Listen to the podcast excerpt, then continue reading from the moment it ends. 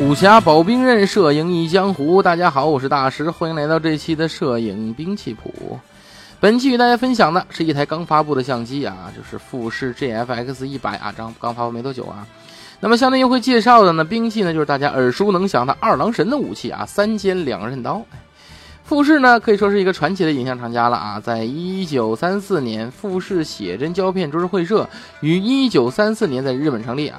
在初期，它致力于感光材料的产品的一个生产。后来推出了富士相机以及富士龙的品牌镜头，受到了广大消费者的喜爱以及认可。在进入数码时代的今天呢，富士品牌的数码相机一直秉承着自己发展的路线。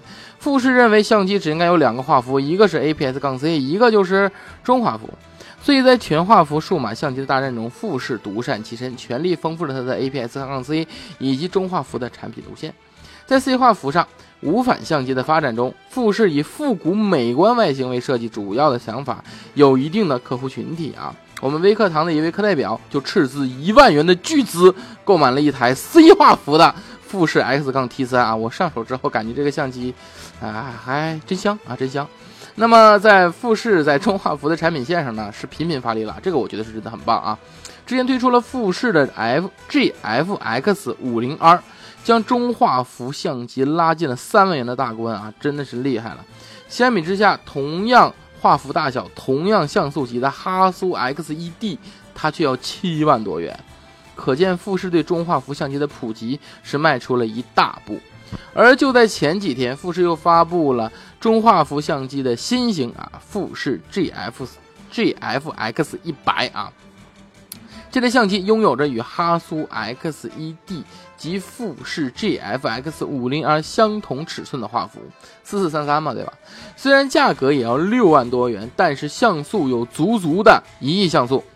之前的哈苏 X1D 以及富士的呃 GFX 五零 R 都是五千万级的像素啊。那么一亿像素能达到什么效果呢？我给你做一个假设吧。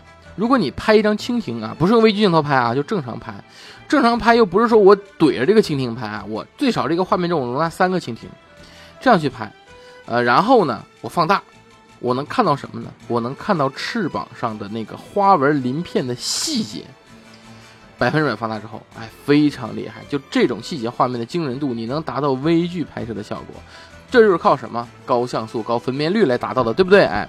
所以如此细节展示，一亿像素的富士这个 GFX 一百啊，堪称是摄影中的利器了。所以我将它比作三尖两刃刀。那么其实三尖两刃刀啊，现代人接触最多的呢，就是在《封神演义》中那个二郎神杨戬用的武器啊。而实际上，这个三尖两刃刀啊，不是什么传说中的兵器啊，它是真实存在的啊，是古代战场上的真正的杀人兵器。这个三尖两刃刀啊，也叫吊刀啊，其实是古代刀具中。这个发展的一个结果，最早的原型呢，要追溯到汉代的斩马刀啊，就是早期的长柄大尺寸刀剑，在《汉书》中呢，王莽杀董忠的时候用的就是斩马剑啊，就斩马刀。到了刀剑文化盛行的唐代呢，这个斩马剑逐渐演化成了陌刀。呃，之前啊，《旧唐书》中也有人记载，就有人使用很长的一柄陌刀哎杀人。很厉害，同时也留下了一句“陌刀之下，人马俱碎”的威名啊！你想这陌刀威力多健啊，多厉害啊！到了宋代，陌刀演化成了吊刀。哎，宋代的这个《五经总要》中，《刀疤色》中对吊刀的形容就是说它是三尖两刃。哎，所以呢，这种吊刀也就是我们现在看到的二郎神的武器——三尖两刃刀啊。呃，三尖两刃刀本身。除了它巨大的长尺寸的刀剑武器之外，它是主要是步兵携带对付骑兵的，对不对？而且在战场上有人马俱碎的威力，所以比一般刀剑都要更长、更大、更有威力。这就是我对比成富士 GFX 一百的原因啊！听过我镜头课的同学都应该知道，我在镜头课中讲过离散远直径的概念，对不对？并且也证实了画幅大小对虚化效果的影响。课程里主要是讨论 C 画幅与全画幅的效果的，但其实你放在中画幅和全画幅上是是一回事啊。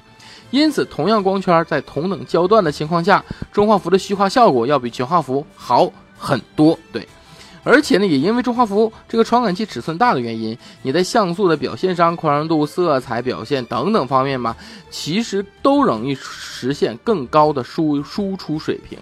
再加上一亿像素的加持，对不对？富士 GFX 一百简直就是商业拍摄的利器啊！而且更惊人的是，有如此高像素的富士 GFX 一百，你还支持每秒钟五张的连拍速度。那这样的话，在商拍的时候，模特动得再快，问题也不大了，对不对？甚至还能连拍一下，对于一些烟雾啊、这些光线效果啊，你都能连拍。所以这个机器真的是很实用了啊！随着生活水平的提高，哎，越来越多的摄影人呢，开始选择了七万元左右的预算了啊。而如果我有七万元预算，我一定选择这部中画幅的。无反相机，好了，那么本期的摄影兵器谱就到这里了。大家还想听什么兵器、什么相机、什么镜头呢？欢迎留言啊！其实，在摄影中呢，相机和镜头很重要，哎，就像侠客一样，你要选择自己的保兵刃嘛。如果你想要了解更多这些镜头或者相机类的知识呢，可以报名新的课程，哎，摄影全镜头实战。你只要在我们蜂鸟微课堂的微信号上回复“镜头”两个汉字啊，回复“镜头”两个汉字，就能够看到这个课了啊！里面有免费的课程，大家可以去学习一下啊。